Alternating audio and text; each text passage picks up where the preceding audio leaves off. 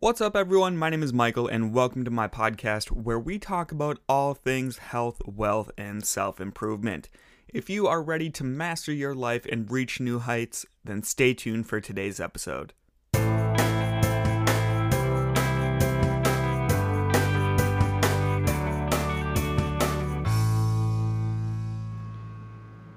All right, how's it going, everybody? Hope you are having a wonderful day so far. Today's podcast episode, I want to talk about a book that I recently finished.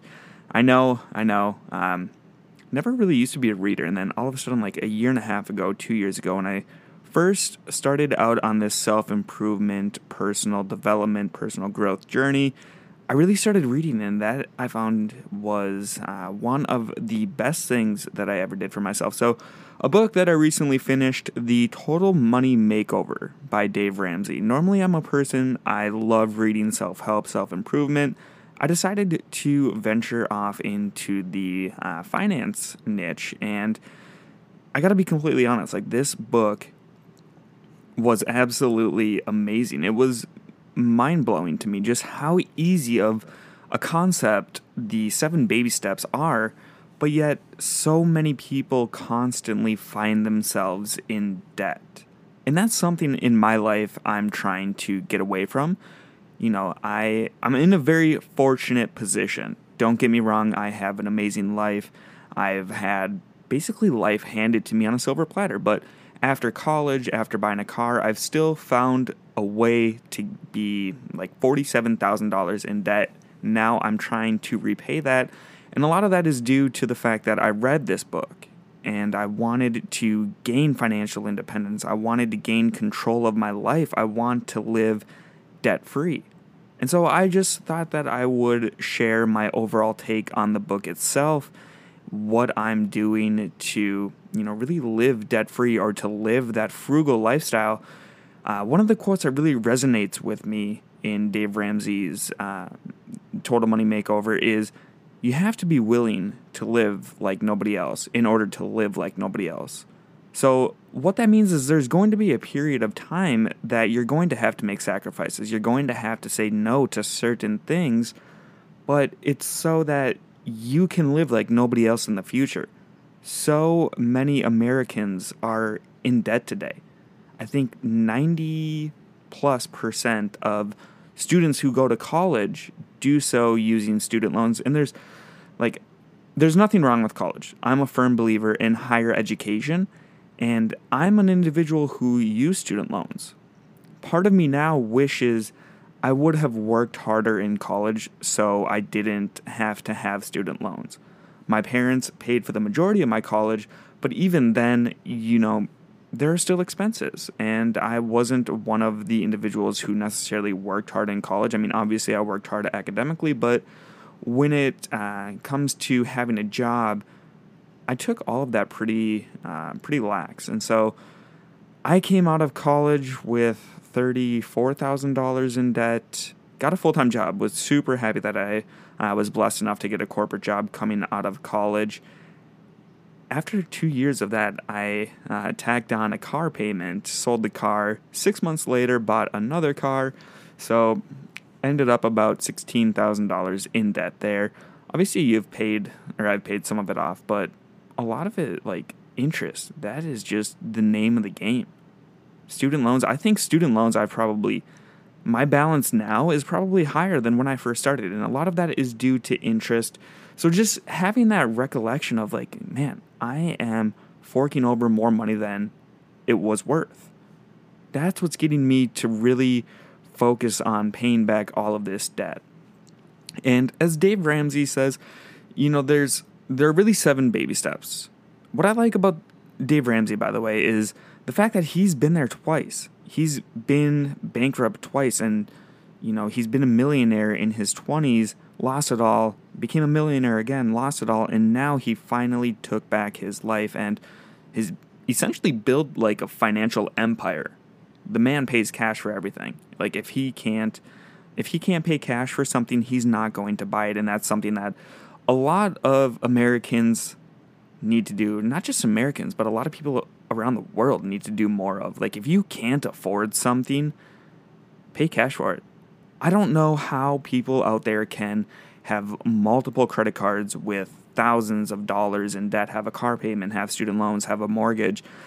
Like having student loans and having a car payment is already enough stress for me. I cannot imagine having any more debt. So, you know, the sad reality is I'm not like I'm the minority there. A lot of people do have credit card debt. A lot of people do have multiple student loans. Some people have hundreds of thousands of dollars of student loans. Then you have kids, then you have a mortgage, then you have numerous car payments. And when it comes down to it, like if something happens, where are you going to put or where are you going to get that money? A lot of people don't think about that, so they just put it on a credit card. A credit card doesn't mean that you're not going to have to pay it back. A credit card means you're going to have to pay back whatever you spend, and you're also going to have to pay back interest. So you're going to be paying more money than something is worth. So the book really covers seven baby steps, and these are the baby steps to financial freedom. The first baby step is to have a $1,000 emergency fund. There are going to be circumstances in life that are going to pile up. You know, your car could break down, you would have to get that replaced. Uh, you might, you know, I mean, there's just so many instances that could happen. Medical issues might arise where if you put that onto a credit card, that's not really going to get you out of the hole. That's not going to get you towards living a debt free life. So, the first step towards living a financially independent life is to secure a $1,000 emergency fund so that if something does come up, you're not uh, putting it onto a credit card. You know, you're going to be able to afford it, you're going to be able to replace it, and then if you know, you tap into that $1,000 emergency fund, you just replenish it your next paycheck. The second baby step to help you get out of debt is to pay off all of your debt except for your home using the debt snowball method. So the debt snowball method, really what it's meant to do, it's meant to help you build motivation to paying off your debt. The concept is pretty simple. You start out with your lowest debt, pay it off, build motivation, then start tackling uh, the larger pieces of debt that you have. The reason that this is beneficial, so you're not going to want to start taking on a monster head on right away because you're probably going to look at yourself and be like, man, this is going to be incredibly challenging. I don't know how I'm going to make it through. Revert back to old habits, give up. We've all been there, we've all done that.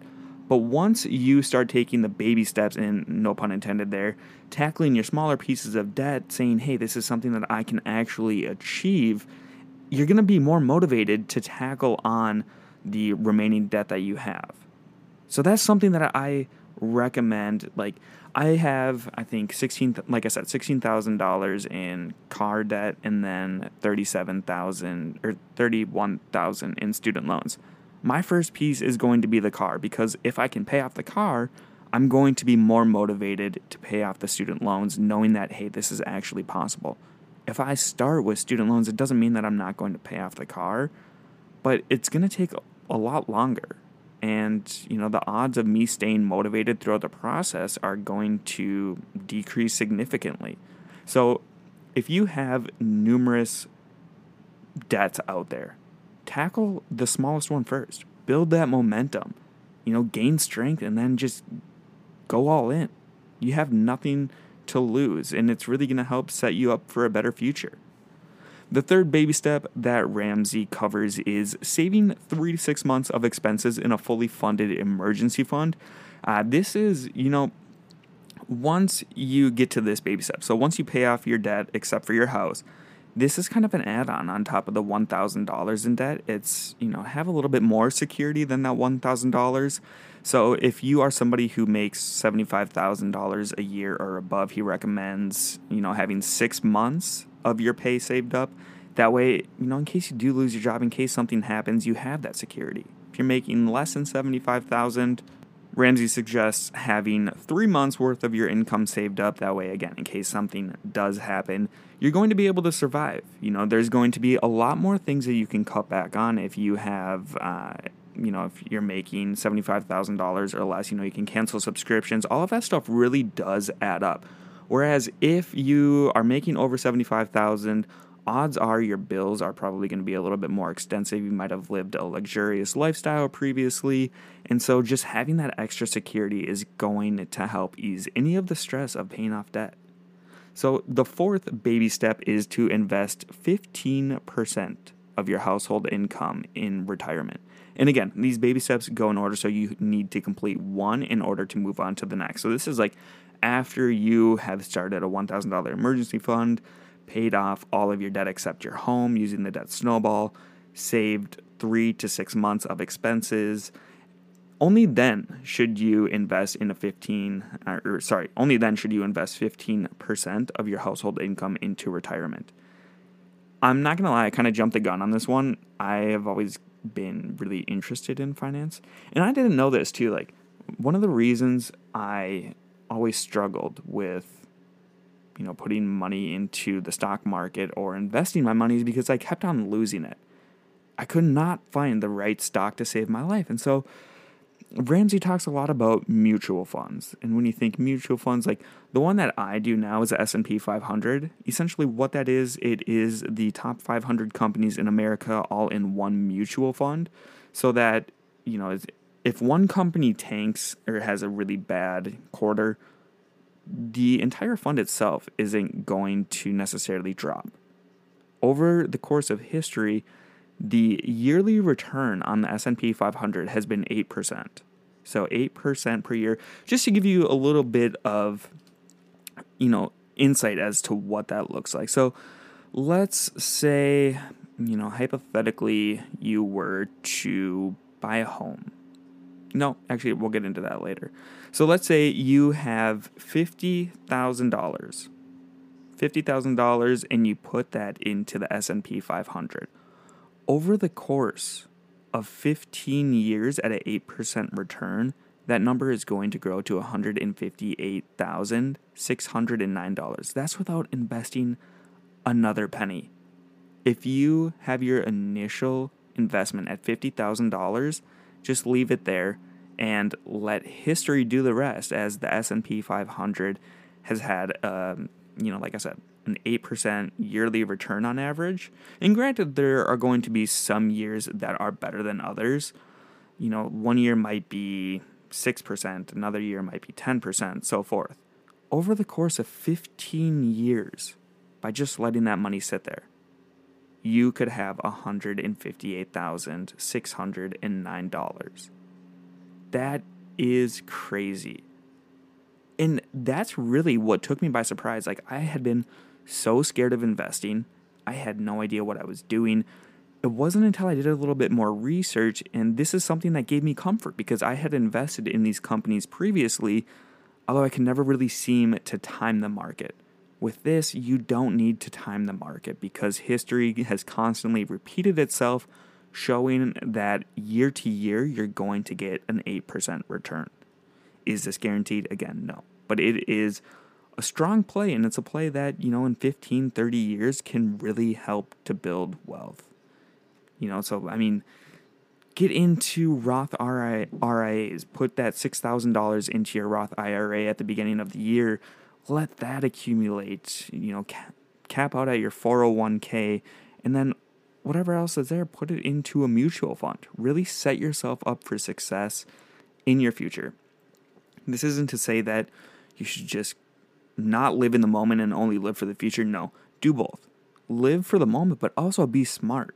The likelihood of you reaching retirement is pretty high. And so you want to be smart with your decisions now so that once you reach that time, you're not having to struggle. You're not having to fight your way through life like you have for the last 67 years.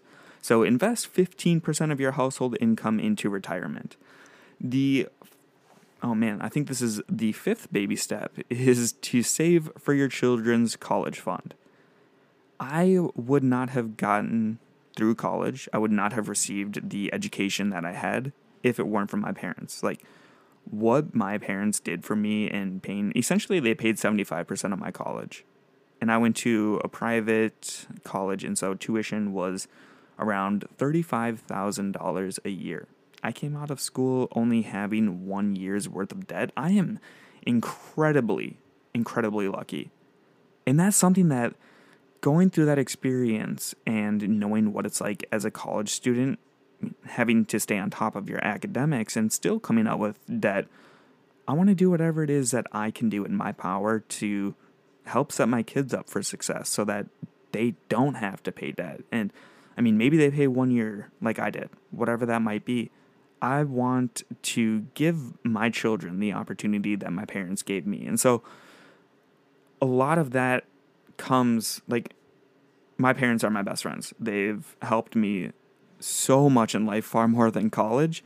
Um, but you know, higher education, it's not to say you need to go to college in order to succeed in this world, but a lot, I mean, there are so many benefits to going to college. I think everybody has, you know, education is for everybody. The programs are going to differentiate going to a four year college, going to a trade school, whatever. All of that doesn't matter, but if you really want to succeed, you have to continue your education in one way or another, whether it's constantly reading books, whether it's doing certificate programs, going to a four year degree, master's, doctoral, whatever that might look like. Education is how you're going to grow as a person. And so to have that security to be able to provide for your kids, that's something that I personally look forward to. You know, I, I want to be able to give my kids half of what my parents have given me over the course of my life. And I think a good starting step would be, uh, you know, really just helping to get them through college. So that is the fifth baby step. The sixth baby step is to pay off your home early. This is where we're going to get into homes and housing. 15 year mortgages versus a 30 year mortgage. So I've done a little bit of research. Let's say you do, um, let's see here the total worth of your home is $200,000. You put down a 20% down payment, so it's going to be $40,000. Let's say the interest rate, hypothetically speaking, for the 15 and the 30 year, I know they're going to fluctuate or like, you know, one's going to be higher, one's going to be lower. Um, but let's just say it's at 3.4% for both. The monthly payment for the 15 year loan is going to be $1,136 the monthly payment for the 30 year loan is going to be $710. Total cost this is after the down payment, after the principal, after the interest. The total cost for a home valued at $200,000 on a 15 year loan is $244,475. So you are paying in interest $44,000 $475. That number's a lot, but just wait until we get into the 30 year loan. So the 30 year loan, yeah, you're going to have a, you know, it's going to be $400 less a month. But if you put down the same $40,000, have the same 3.4% interest rate, uh, you know, you're, again, you're going to have the lower monthly payment, but over the course of 30 years, you're going to be paying $295,445 on a home that is valued at $200,000. That is what interest can do to you if you do not manage it. You are paying $95,445 just in interest over the course of 30 years. If you were to put that money, so let's take the difference between the 15 year in 30 year. You're going to pay off your home in 15 years. What could you do with that extra $50,000? Hmm, probably put it in a mutual fund for an additional 15 years, which instead of having to pay an additional uh, $50,000 in interest by the time you were to finish your 30 year mortgage, you're going to be banking on $159,000 in a mutual fund. How does that sound? And that's something that really you have to look at the numbers in order to justify it. Do like a side by side comparison. That alone has got me more motivated to pay off my debt really than anything. And I was like, man, I have the ability right now to pay off my car and to pay off a good portion of my student loans. I'm right now basically just paying interest. This makes absolutely no sense because instead of saving money and probably like investing that money in earning money, I am paying interest, a lot of interest when I don't need to be. That is just the con of paying interest, doing all of these different loans, and really buying what you can't afford. Credit cards, some of them have like what, 25, 30% interest on them. Like, that's just mind boggling to me.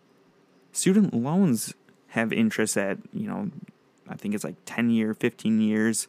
Uh, they have to pay them back. But I guess what I'm trying to say is stay away from interest. It's not going to do you any good. You might be thinking to yourself, yeah, but I'm going to get a lower payment now. Um, I'm only going to have to pay a few hundred dollars a month. But really, whether it's a car, whether it's going to school, you're going to be paying that back plus some when you could be you know, paying upfront or buying only what you can afford and then investing the rest of your money to build wealth for your future. That's something that, like, the more I'm starting to focus on, the more I'm believing in that. And that's scary. So that's like why I'm so motivated now to pay back debt, uh, getting into all of these financial books and really just learning. So the seventh and final baby step is to build wealth and to give. Again, this is it's important. It's important to give back to others, and that doesn't mean you have to go around giving everybody $100 bills. You know, give your time, give to charities. Just be grateful for the blessings that you have. Be grateful for the life that you're living. And then give back to others so you can help other people, you know, embrace that feeling of financial independence that you got. Like that's that's the ultimate end goal is to have that feeling of being completely completely debt free, being able to do whatever you want in life whenever you want. Like, that is what it's all about. And to be able to give that to others and give back for all that you've been blessed with, I mean, there's there's no better feeling than giving. There's no better feeling than being able to put a smile on somebody else's face. And so that's that's the last baby step. That's what it's all about. It's about taking control of your life and helping other people take control of theirs as well. And I just want to end this by giving you guys one quick tidbit of information. So, I wanted to define really what really define what wealth was. I wanted to look at what makes somebody wealthy, and I found that 99% of the world is living on less than $37,500 a year. I don't know about you, but if I lived on $37,500 or less, I honestly would kind of see myself as a failure. And it's not to say that that's bad or anything. I'm just so consumer oriented. Like, I'll admit it. I love buying things. I, you know, have gone to college. I have this debt. And so if I weren't able to afford the lifestyle that I'm living, you'd kind of take away from it and be like, okay, what could I have done differently? What could I be doing? Why am I not amounting to you know the four year education that I received to all of the blessings that my parents have given me? But I don't know I just I found that to be crazy that 99% of the world lives on less than $37,500 a year. You would not think that by the consumer based lifestyle that many of us have adapted over the course of our lives but that just goes to show that you don't need to spend money in order to have a good life. 99% of the world has probably a really good life, and they do so without needing money. Money is only a temporary fix for happiness. It is only a way to make yourself feel better about your current circumstances. Half of this, no, not half, the majority of the stuff that we buy we completely forget about in a matter of a few days. Why not save that money? Why not invest that money into our future so that we can actually start enjoying more of our lives instead of having to work away only to go out and buy the latest and greatest shoes, technology, whatever that might be.